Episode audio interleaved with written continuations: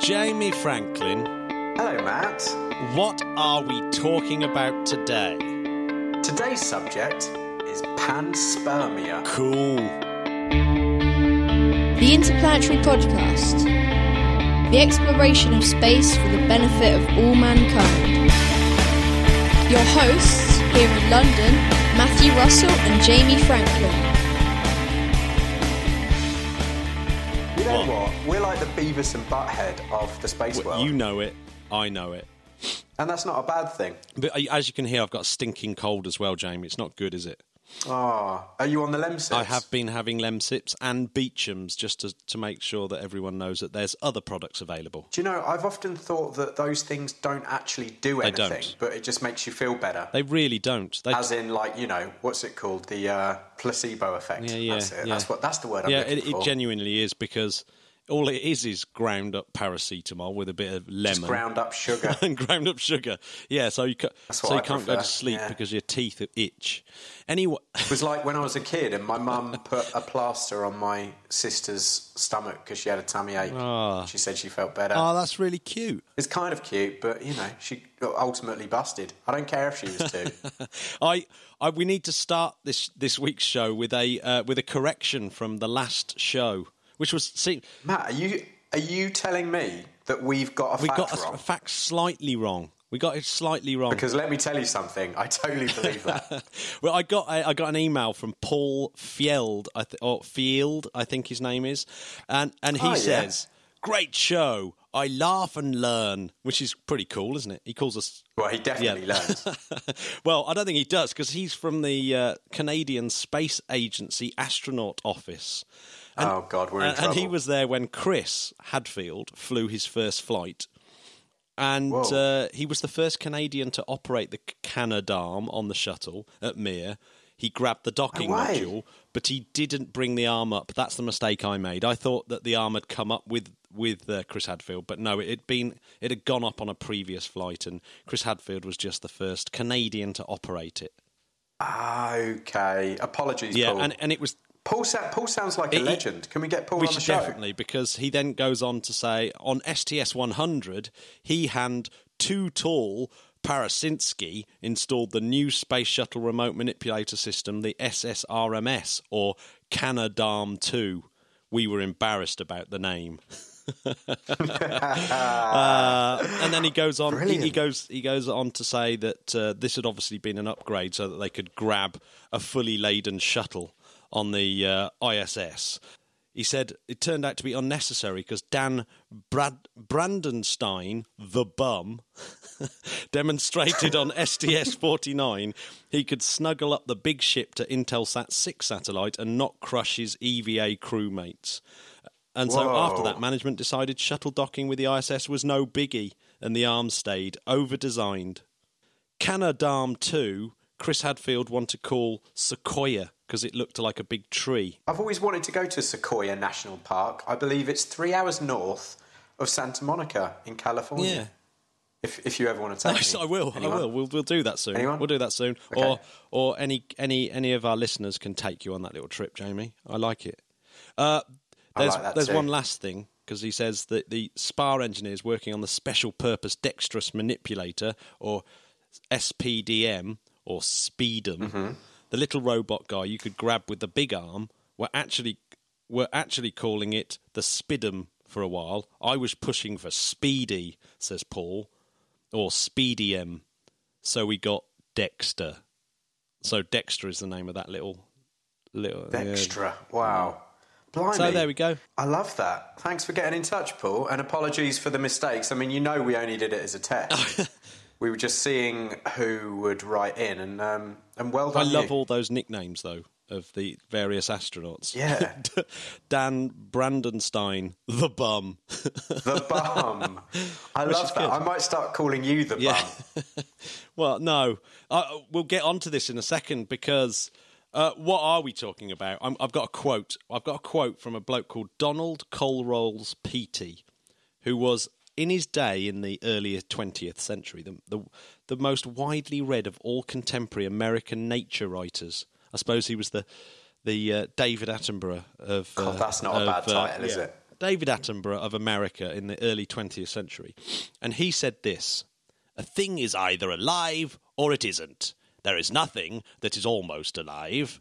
There is but the remotest possibility of the origin of life by spontaneous generation, and every likelihood that Arrhenius is right when he dares to claim that life is a cosmic phenomenon, something that drifts between the spheres, like light, and like light, transitly descends upon those fit to receive it. That's incredible. What a So quote. that's yeah, that's the And what what an American Yeah, thank you, thank as you very much. Again, again, strangely sounding British. But I tell you what, that was beautiful. you. And I wonder if Donald has a gooder a voice as What? our very own Sir David Attenborough. Probably, probably yeah, no sh- one yeah, can. I should have done it in a David Attenborough whisper. No one can. Um, a thing is either alive or it isn't. That's was that, actually Matt? really good.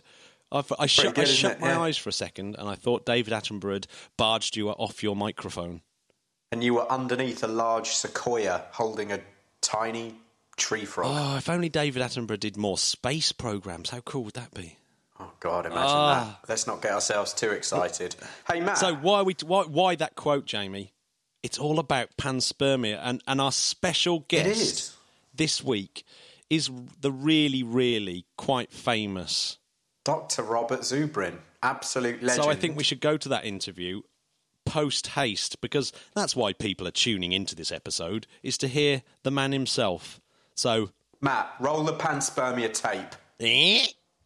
Right, we are here, ladies and gentlemen, with Robert Zubrin, uh, who is the founder and president of the Mars Society and also a pioneer of astronautics. Robert, thank you so much for joining us. My pleasure.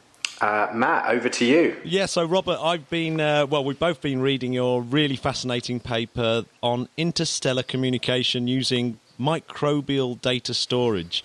Uh, and it's in this month's uh, Journal of the British Interplanetary Society. And it came through my door, and I just thought, oh, wow, that is such a cool subject. So, can you give us a, uh, a quick intro to the idea?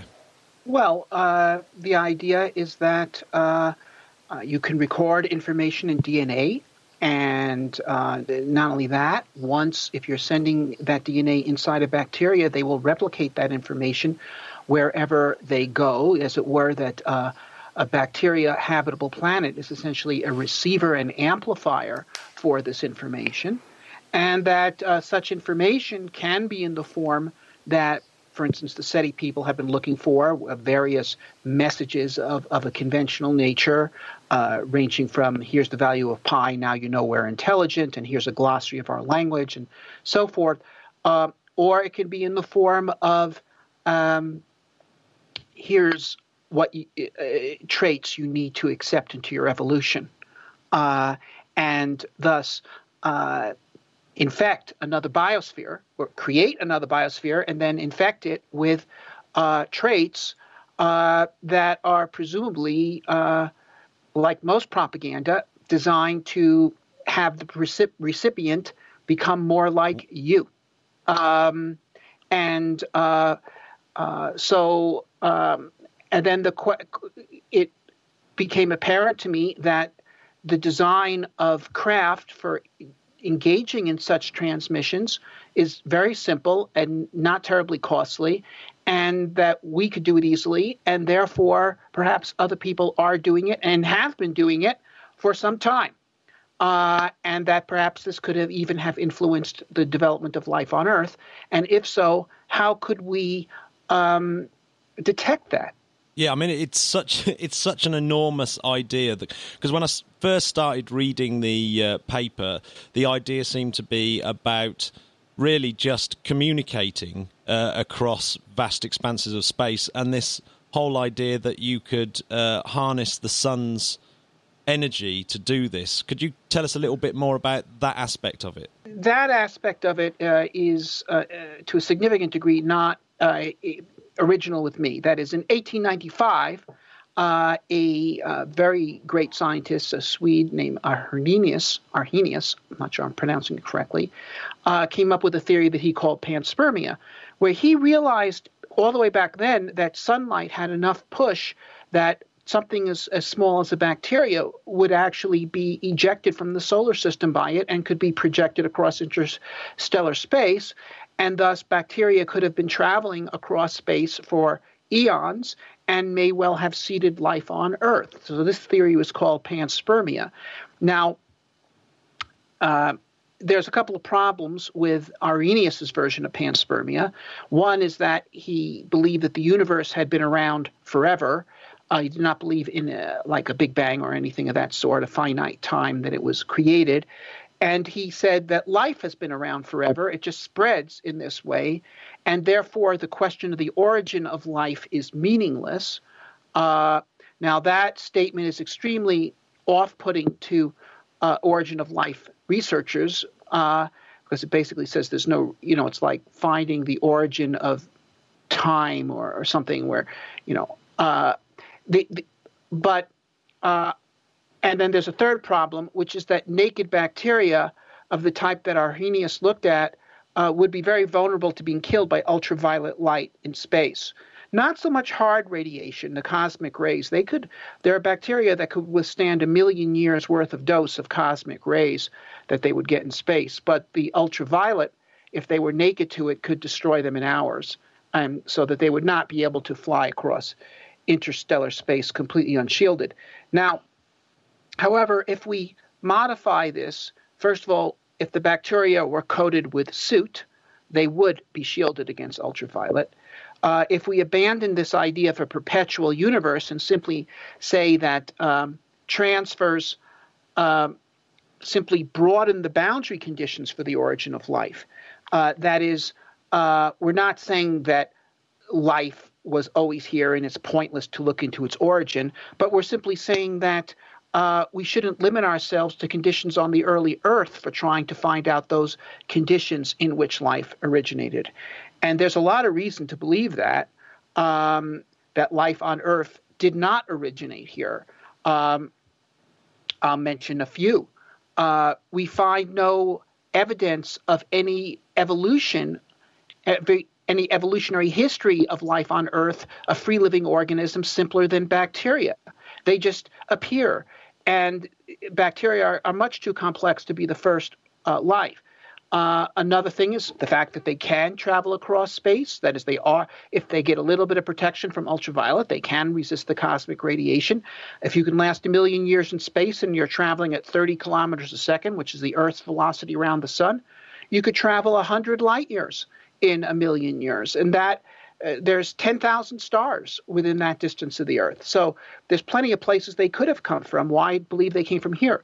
Third is there was an experiment done in the 1950s called the uh, Stanley uh, Urey uh, experiment, in which um, a graduate student named uh, Stanley uh, created test tubes that were filled with various gases and zapped them with electric sparks, and lo and behold, created amino acids, a very important chemical precursor of life. Now, people have objected to that experiment, saying, but those weren't the conditions that existed on the early Earth.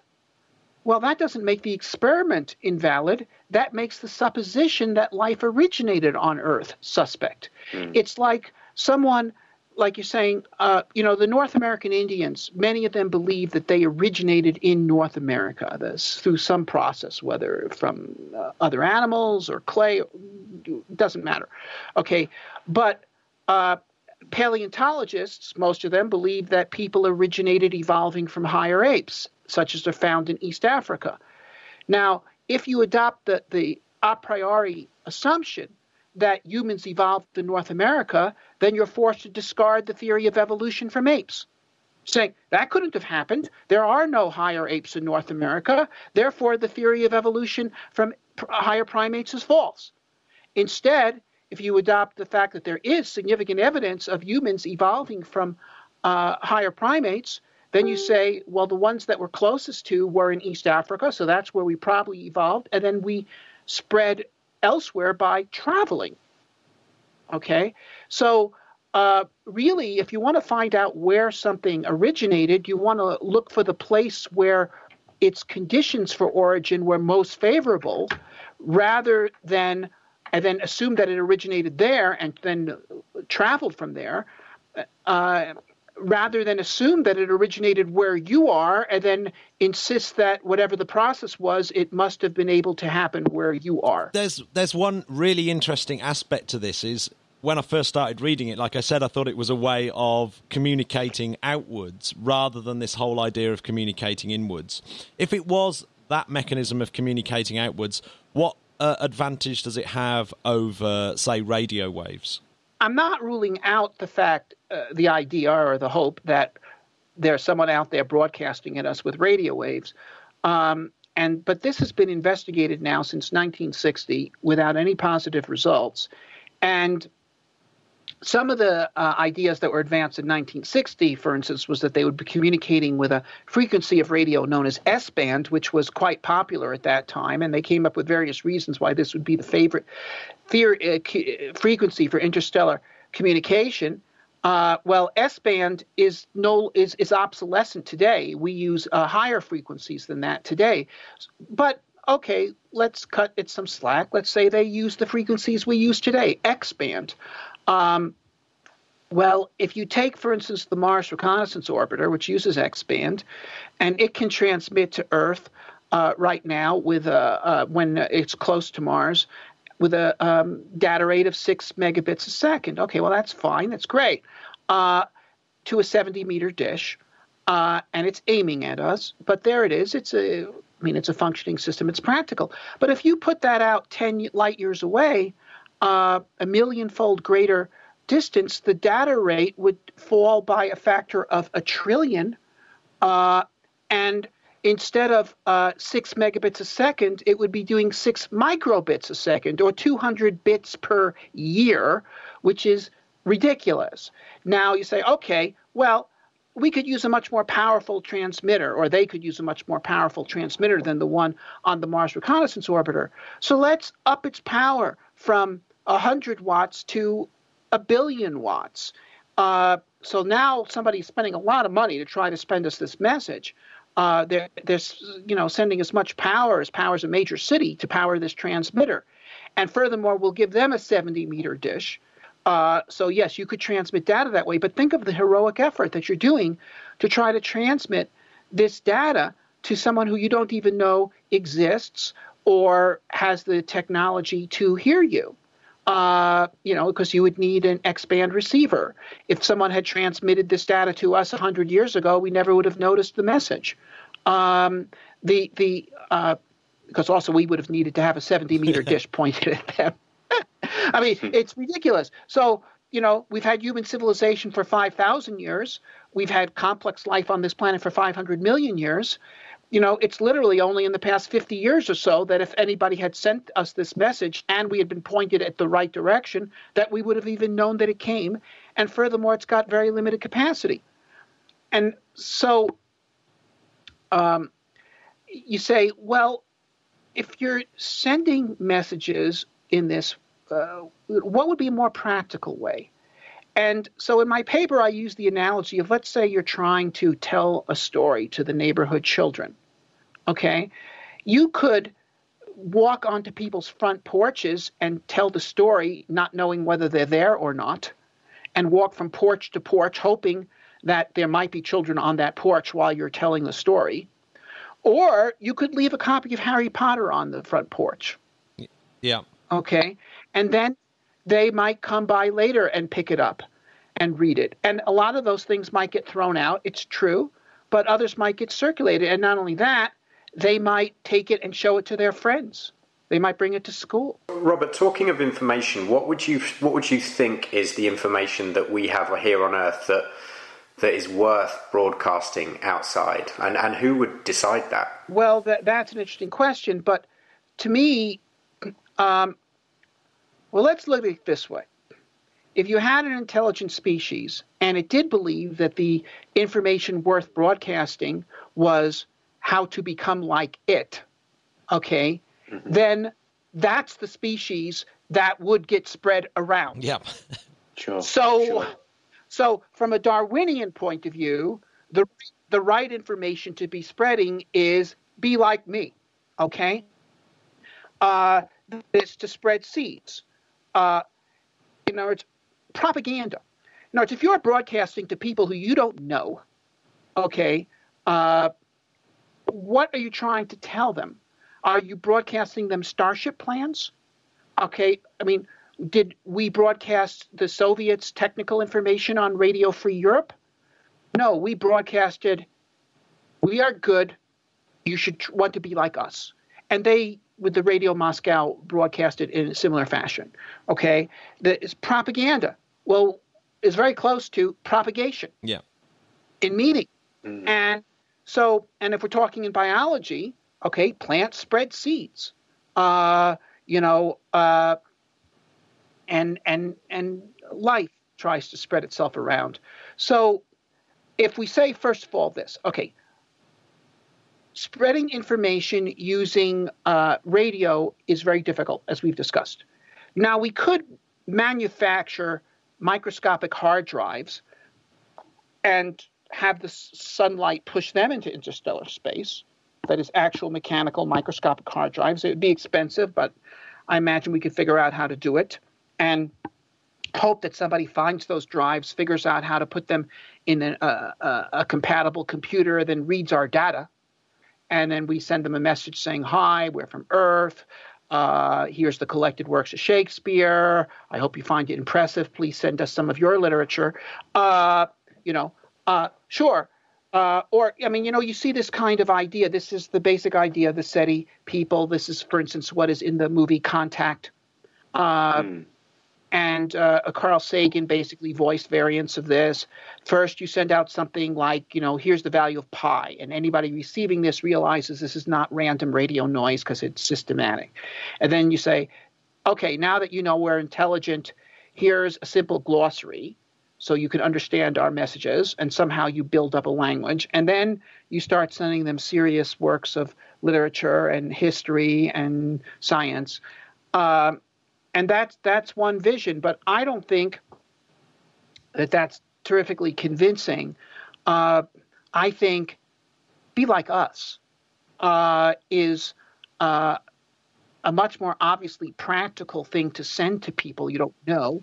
Uh, sure and uh, and furthermore, whether you like the ethics of that or don't, it's pretty clear that from a Darwinian point of view, that is the right thing to do. How do we how do we start looking for these uh, messages if if if our Earth and if uh, Mars and all the other planets that we know of have been bombarded with alien extraterrestrial little DNA packets? How do we start going to look for these things and sift it out from the junk mail of our own uh, geospermia? Well, okay, first of all, there's some things we could do to falsify this hypothesis. Okay? Uh, yeah. For instance, if we went to Mars and we found um, that there was absolutely no life on Mars and never was, that would say that the first life that came from Earth did not come from space because the early Mars had very similar conditions to the early Earth, and if it came from space to Earth, it would have come to space from Mars to, to Mars. Okay, so that would falsify yeah. it. If we went to Mars and found that there was life, but has a different origin. In other words, it doesn't use DNA and RNA. It uses some other method of recording genetic information or uses a completely different set of amino acids. See, all Earth life uses RNA and DNA in the same set of amino acids. Okay, so we are all uh, using the same alphabet and the same language. It's just we're, we're it's different books that are being written when you. Okay, yeah. So what if Martian life is written in a different language? Um, well, that would say that would argue that would be strong support for the people who argue that life originated on Earth, because if you could have a separate origin on Mars, that would mean that life originates from chemistry with very high probability, and we have two d- distinct and separate examples. That would also falsify the theory. Another thing that would falsify the theory, up to a point, is if we found life on Mars that was similar to Earth life, but also includes prior examples, what I call pre-bacteria, that is free living life forms simpler than bacteria that exemplify the type of life that bacteria evolved from. That would say that life originated on Mars and then spread to Earth by local transmission, which is certainly possible. We get 500 kilograms of meteorites landing on Earth every year that were ejected from Mars by asteroidal impact. and many of this material has not gone through enough trauma to sterilize it. So if if life did originate on Mars, it could have traveled here. Okay, uh, but if all we find on Mars is life of the same design as Earth and with no pre bacterial evolution in evidence, that would be strong evidence supporting the theory that life came to both Earth and Mars from an outside source. That's really interesting. So, Robert, do you think that we should actually be starting our own deliberate program of panspermia? Uh, I actually think yes. Uh, now, once again, there's a problem here. Uh, which is that natural panspermia is possible, although difficult. That is, well, relatively easy from Mars to Earth, but to other solar systems, that's much further. But I, yet, I do believe it's possible because uh, one of the most likely times for Earth to get bombarded by a heavy object is is when another star is passing close by and going through our Oort cloud and destabilizing their orbits, and so causing them to bombard us, and we're going through their Oort cloud, and maybe in fact we're being bombarded by their Oort cloud, and they're being bombarded by our Oort cloud.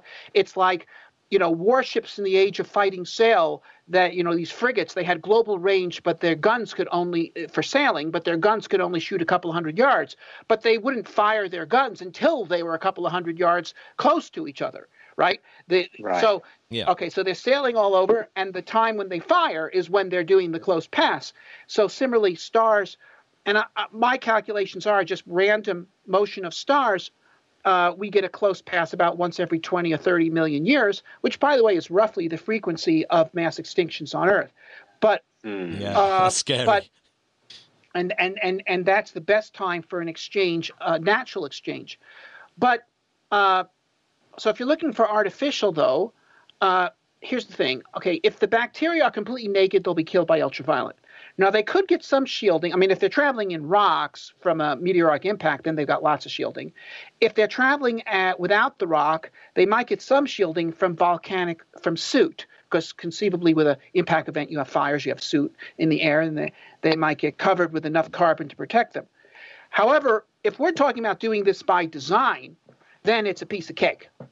Okay, that is, we could design just tiny. Uh, uh, imagine a solar sail spacecraft that is 10 microns across. That is, the sail diameter is 10 microns, and uh, and one micron thick, and it has a little capsule, maybe four microns in diameter, containing uh, you know, a couple of microns of carbon shielding, and the inside of that, the rest of it is bacteria in a dormant state. That could that would be ejected from our solar system quite handily by sunlight. Um, mm. You could you could make it stable by just shaping it like a badminton birdie, for example, or the or spin stabilizing it. And you know, we could produce billions of these things in a factory, lift them to orbit. Well, we'd want to inject them into interplanetary space would be best, but okay, that'd be easy enough to do. Anybody with space launch could do that, and then let them go, and they'd go off in all directions propelled by the force of sunlight, and we could do it. Uh, and uh, from the point of view of survival of the terrestrial biosphere, one could imagine loading this with the genetic instructions, uh, as it were, a micro arc for creating uh, a whole bunch of species that we have on Earth. Now, here's the thing, okay? Bacteria, well, actually, all cells have the DNA they actually use, and there's a whole bunch of extra junk DNA that they're not using. Okay? Mm. Uh, and for example, um, last year, these scientists took these uh, chick embryos and they activated certain genes, and when they were hatched, they had teeth. They had, which were like dinosaur teeth. Now, this is very interesting because this shows we know that birds are descended from dinosaurs. So, in a way, it's not too astonishing that they had in their junk DNA the files, as it were, on how to reassume their past career. Mm. In other words, you could get birds with teeth. If birds needed teeth to survive, if there was an evolutionary imperative, my guess is that it would not happen with the birds gradually evolving teeth from tiny teeth and small teeth and mediums and big teeth, that they could get it all at once. In other words, just like me, okay, right now I'm a businessman. Before that, I was an engineer working for a large company. Before that, I was a school teacher. Before that, I was a taxi driver. If my company folded, I could go back to work for a big company as a corporate engineer. If I couldn't do that, I could find work as a public school teacher. And if I couldn't do that, I could be a taxi driver. I know how to do all those things, past incarnations of myself. And I think that all species have that data. And we can even see it. Like if you look at any mammal in its uh, embryonic stage, it manifests fish characteristics like gills. We can you can just you can see it, and this has been known since the 19th century. And a famous scientist, uh, Haeckel, I think it was, uh, said uh, phylogeny recapitulates. I don't know, whatever the hell it was. He meant that evolution uh, re or embryology recapitulates the evolutionary history of the species, okay, that you can actually see in its development these earlier stages. Now, so mice have fish genes, okay, in them, all right, and uh, but now here's the question: Do fish have mouse genes?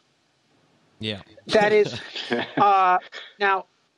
Uh, we have no data to right now to show that they did. But what if we took a look? What if we started looking at the junk DNA of various species on Earth, and we found in the more primitive varieties the plans, as it were, for things that evolved from them subsequently.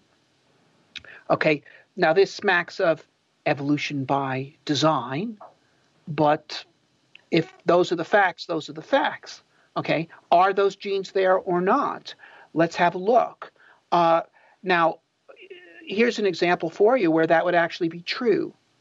If you take the North American Mustang, okay, the wild horses of the American West, okay, a naive biologist might assume that these evolved in that environment. They are well adapted for it. It doesn't seem to pose any serious uh, um, paradoxes to, for Darwinism to assume that the Mustangs evolved in, in the, the American West. Uh, but they didn't. They actually, the horses of the American West are descended from horses that escaped from the Spanish conquistadors. And those horses were not horses ideally adapted to the American West. They had been bred by Europeans for carrying armored knights. Mm. So, my guess is that if you went through the genome of the Mustang, you would find genes that would allow you to rapidly recreate heavily muscled horses of that the Mustangs were are descended from, which they would have had no reason to be as wild horses in the American West. These slower, heavy horses for carrying armored knights. This is not the ideal adaptation for a free life on the Great Plains. Okay, but that history is there. Okay, so the Mustangs are a locally adapted species that does have a history of intelligent design in its past. Okay? Now, so what I'm saying is this.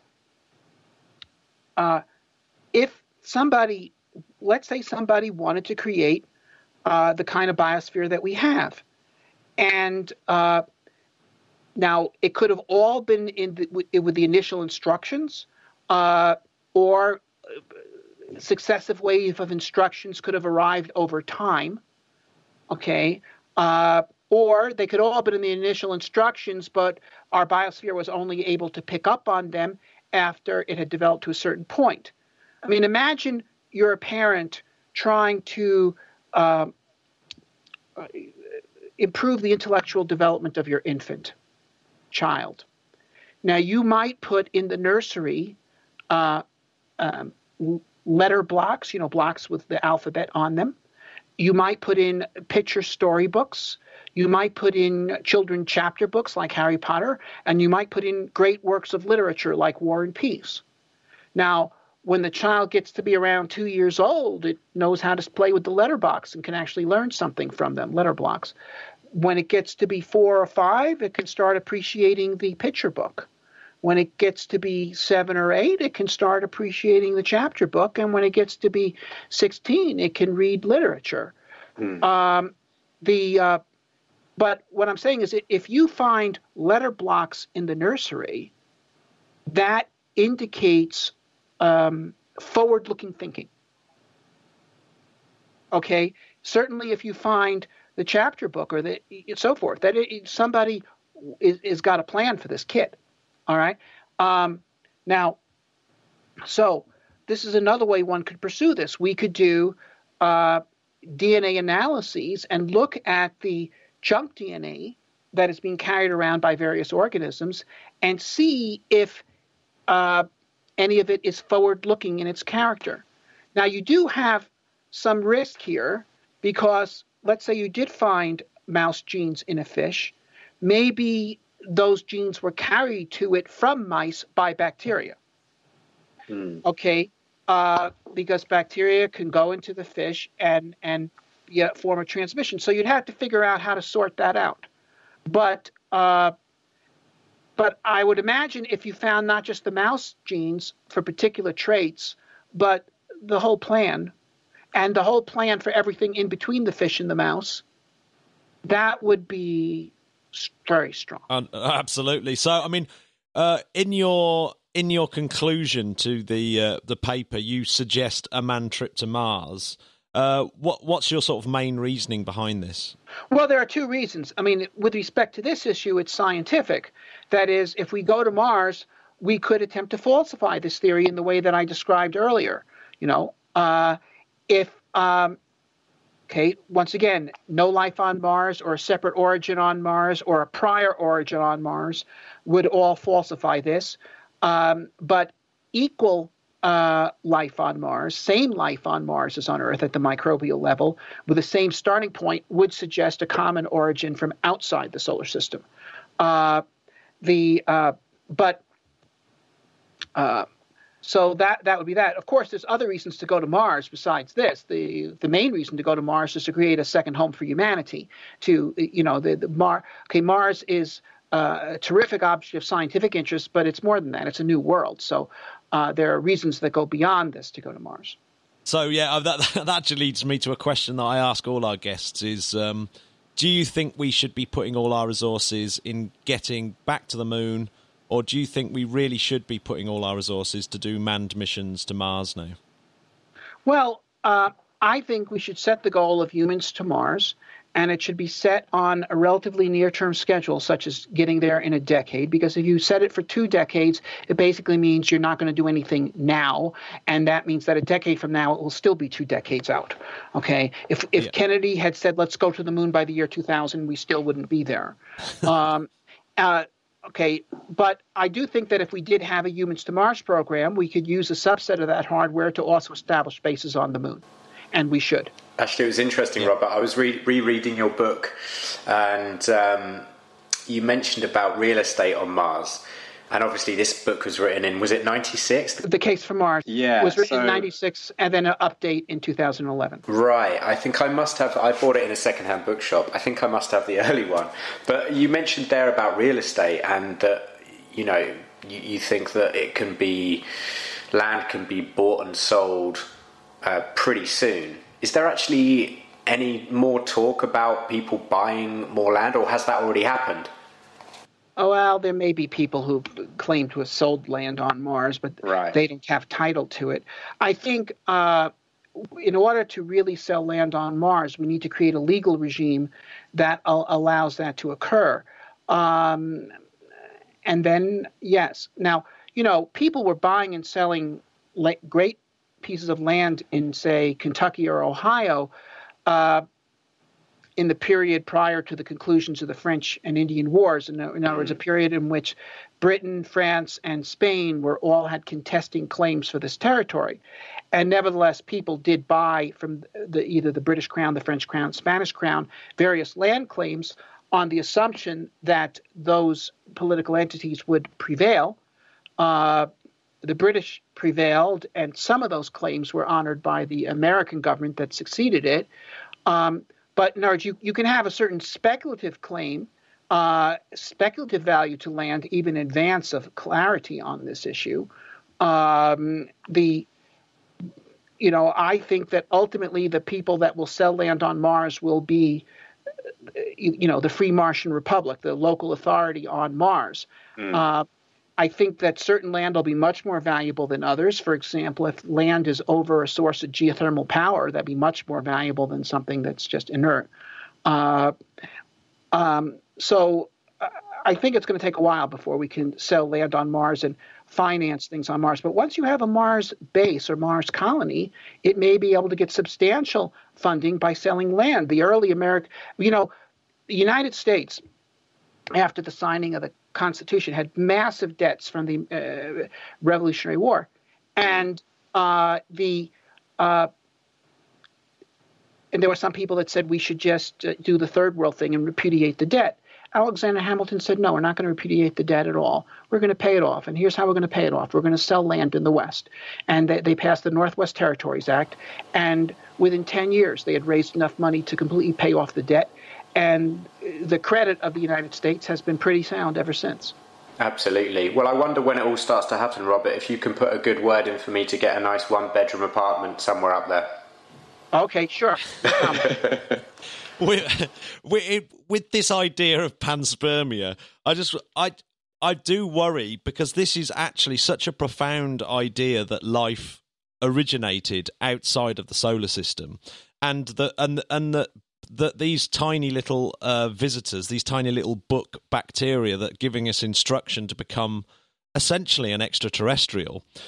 Uh, if that stuff's on Mars, isn't planetary protection now something that you, that should be absolutely top of the agenda? Because we wouldn't want to destroy the evidence for something so uh, profound. Uh, no. Um, if look, the question of, of life on Mars is is there any life on Mars that is different from Earth life? And we could easily distinguish between Earth life and something that isn't. You know, it, back in 2001, you may remember we had this anthrax scare in the United States. And not only were they able to tell that there were microorganisms in the envelope, they were able to tell that it was anthrax, a particular strain, strain. And not only that, it was of a strain that um, came from a research lab in Ames, Iowa, and which, furthermore, they could say with confidence had been removed from Ames, Iowa in 1987. So, mm. okay, so in yeah. other words, microorganisms aren't generic. If we, you know, if you find the kind of E. coli that are common in Florida currently on Mars, you know you brought it. Right. okay. Um, yeah. But if it has a separate origin from Earth life, it's not going to be identical to current species on Earth. And the planetary protection, though, you see, has become so uh, uh, constraining that it is crippling the search. For example, they forbade the Curiosity rover from going over to this place where there were water seeps in evidence on Mars. It's like saying we can only go to the uninteresting places on Mars. I, I did read about that one, and I always thought it was really curious because, yeah, you're absolutely right. It does kind of stop you from going to the interesting places because you kind of think, well, what's Curiosity rover doing on Mars if it's not to do something as profound as go over to somewhere where there's water? But Right. And then, of course, human exploration is completely impossible if we had planetary protection because you can't guarantee that they won't crash. And if they crash, you scatter biota all over the landscape. It is amazing. It's a really, really interesting paper, and I and I read. Well, thank you. And uh, the paper's in the Journal of the British Interplanetary Society, and I, I hope you'll po- post a link to it with this podcast or, something, uh, so that people can read it. Absolutely. Okay. We for sure will. We want to spread the word. All right. Panspermia the word, as they say. All right. Okay. Thanks Thank so you. much. Thank Robert. you very much, Robert. It's the Interplanetary Podcast, putting the ace back, back into, into space. space.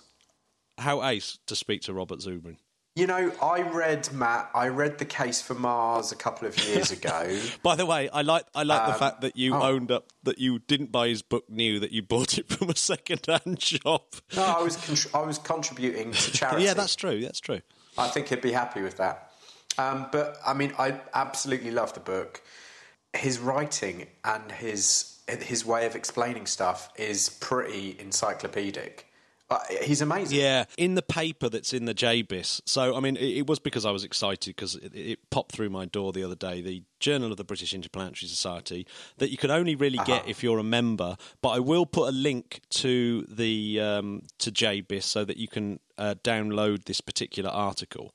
Uh, I think you have to pay for it, but you probably can see the abstract for it. Um, but it's it's well worth it's well worth getting this copy of JBIS. It's really well worth it. And actually, what I would do is, and we'll put a link up to this, um, but it would be great to read it and then go back and listen to the interview because, I mean, it really is quite far out, isn't it, Matt? What's really funny is I've been using the expression as rare as hen's teeth all week, and then, good one, And then it turns out that uh, that obviously chickens have got dinosaur teeth in their DNA, and, and you can do a few tweaks, and they, they grow these teeth back, as Robert pointed out. Ah, It's just mind blowing. yeah. So Matt, I like I quite like the phrase "rare as rocking horse." yeah, that's a good Oh. one. That's a good one. That's always a good one. I like Yep. that. So Fill the blanks. uh, um, Matt, have we got astronaut of the week? we have cue music. It's time for Astronaut.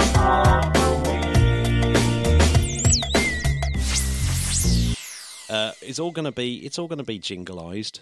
Well, it's a homage to one of our favourite podcasters, Adam Buxton, who's Yeah, a he legend. totally is. And he does some of the greatest jingles ever. Yeah. So if we can be half as good as him, I'd be well Yep. happy. Michael Bloomfield. MB. On Monday, it will be 20 years ago to the day that he flew his first flight into space. Incredible stuff. Who is Michael Bloomfield? Let me tell you, let's start off where he was born. He was born in Flint, home of the Grand Funk Railroad. Yeah, what a band. And he was born uh, March the 16th, 1959, and raised near Lake Fenton, Michigan. Yeah, so he's a Michigan man.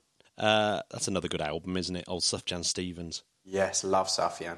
He got his bachelor's degree in 1981 from the US Air Force Academy in engineering mechanics. But the, the really interesting bit about this is he he was the captain of the football team there, American football, of course. yeah, captain of the football team, and his coach, and I love this name, Duane Charles Bill Parcells, aka the Big Tuna. And you got to how cool have you got to be to have a nickname like the Big Tuna? The big. You know that they pronounce it yeah, tuna as well. The big tuna. He's wow. the big tuna. And Head coach of the NFL for 19 seasons. yeah, so so he's obviously an, an excellent uh, American football player, and and hopefully he didn't get any brain damage or. Uh, like they're discovering at the moment, which is pretty horrific for the NFL. Absolutely. Uh, he then went on to become an F 15 fighter pilot. Uh, and uh, he he was based in New Mexico, Germany, Virginia, uh, and he graduated from FWIC, which is the Fighter Weapons Instructor Course. I really want to do a course at FWIC. Yeah, that would be cool, wouldn't it? To be uh, a graduate level instructor course, so you can fly your plane and shoot missiles. Oh, yes. And then I just need to learn how to fly planes first. And, and apparently, this is quite rare. He then went on to become a.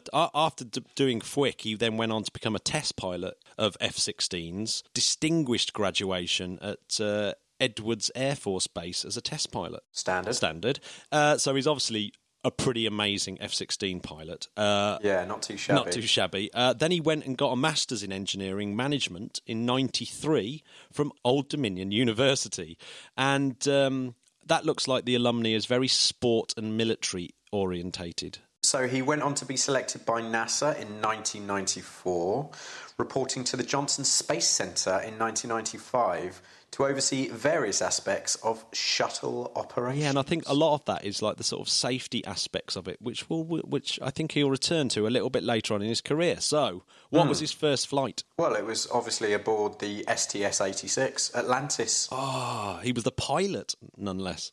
Um, yeah, that that Atlantis. It was the last flight for a while because yeah, it went off and got refitted and was all kind of jazzed up. Glass cockpit. Where did he fly to? Well, he docked with the Mir, of course. And we've talked about this flight before because it is the flight that took Michael Foale, Brit, Brit Yes. Michael Foale, on his fourth flight. Uh, it also took up the Space Hab, but uh, yeah, d- uh, visited Mir. Uh, and we talk about that mission on episode 35 because it's the one where Michael Foale manages to stick his thumb against the window and rescue the Mir space station by, yeah, incredible by scenes. looking at the stars. So get back and listen to 35 Yeah, for a recap. Yeah, just to see what a legend Michael Foale is. Uh, but we're talking about Michael Bloomfield. That must have been confusing Exactly. having a couple of Michaels on the on the, Yeah, I on the shuttle. Do you reckon one of them was called the Bum and the other one was called the Big Tuna? Just to make it easy. Then what? Then what did he do? Then then what was his next little trip into space? So he piloted the 101st Space Shuttle mission, STS 97 Endeavour. Oh. in 2000 to ISS, installing the first US solar arrays and docking port for the Destiny module. So those are the really big, large solar panels that you see on the on this space station now. So that, that they were the first like really big US ones. I, I, actually, they're not the same ones because they replaced them. But but the, but the really cool bit that he did. So he's the pilot on that. And uh, when they detached from the space station, he he took the shuttle tail first and did a big hour long round trip around the station, inspecting it obviously to make sure it's all cool. And they, there's lots of cool pictures from that. So that's what he did. He did a, kind of tail first, loop the loop of the space station before flying back down to Earth. Incredible scenes. Uh, so he went on to command the STS 110 Atlantis in 2002 using the upgrade Block 2 engines. My personal favourite, as you know. Well, absolutely. Again, the international to the International Space Station. Ellen Ok, is it ok, Okoa. So it's Ellen, O- Okoa? Ellen Okoa is she's pretty high up at NASA these days. So Well, it was her. It was her final flight, Mm-hmm. um, and Jerry Ross became the first person to travel to space seven times, installing the backbone of the ISS S0 truss. which is literally the main bit that holds everything. Like me with this podcast, You, you are the backbone. I'm the rock. Well, I don't know why I'm laughing at that because it's it's you know in every way it's true. Yeah, it's a big. Di- it's a big diss, but you know it's true. No, yeah. Do you know each of those missions the space shuttle flew? How far do you reckon? Oh, I'm going to take a guess here. Four point four nine million miles. Do you know what? That's pretty bang on. Yeah. Sometimes it was 4.3, sometimes it was 4.5 million miles. So I reckon Good. he's thr flown about 13.5 million miles. Jeez. But put that into perspective, that's a third of the distance to Mars when it's at its closest. So that's not bad, is it? it's not bad at He's all. done it. He's done a long way. Yeah. When he stopped flying, he became the deputy director of flight crew operations at Johnson, and then he became he left uh, NASA and became the vice president of the Constellation program for ATK, which we'll mention in the news a little bit later. Um, uh, the Constellation program, of course, turned into SLS and Orion, uh, and was that was cancelled. And then uh, nowadays he works as the vice president and general manager of Houston-based Oceaneering Space Systems, which is actually a big deal. It's a massive company that develop technologies for working in space and other harsh environments, and always Nice. wins like all these NASA health and safety awards. Although they call them safety and health awards. I don't know if that's an American thing, but They call them healthy and safe awards. no, safety and health, not healthy and safe.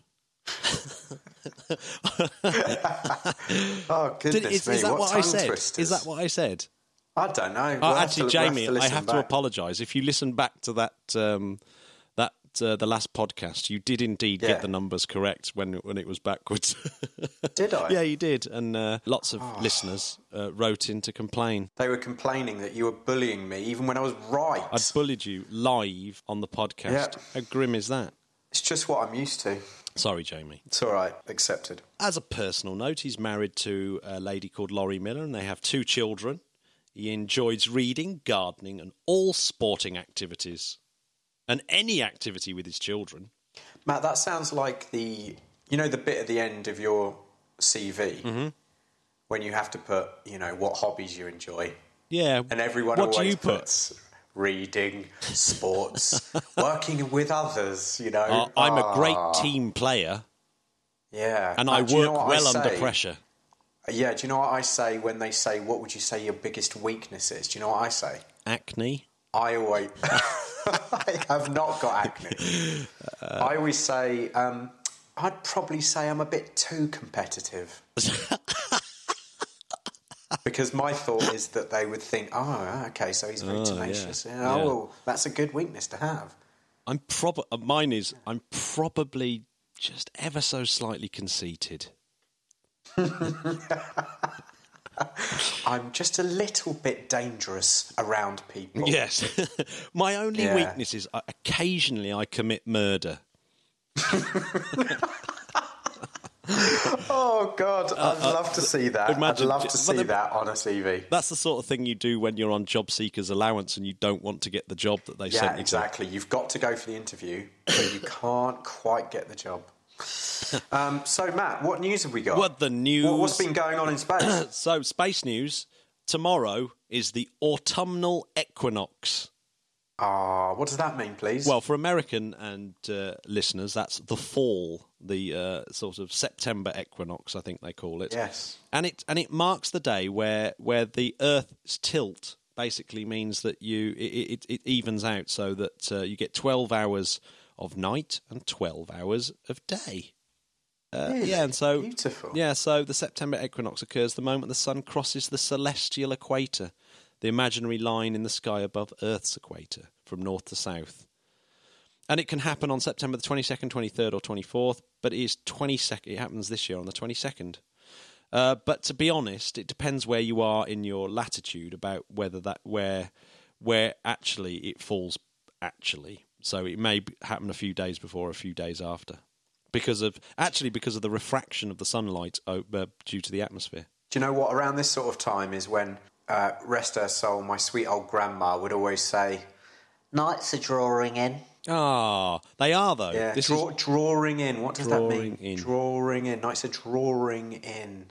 Do you want to know an interesting fact? So, so, so Yes, tomorrow is do I? well, obviously. So tomorrow is the first day of autumn or the fall. Yeah. But an interesting fact is the full moon closest to the September equinox is called the Yeah. harvest moon. Oh, I love that. And you know why I love that, Matt, don't you? You know I'm a big Neil Young fan. Ah, there you go. Harvest being one of the greatest albums ever recorded. Yeah, it's very good. It is very good. Uh, but the weird thing about the harvest, Old man, take a look at my life. I'm a lot like you.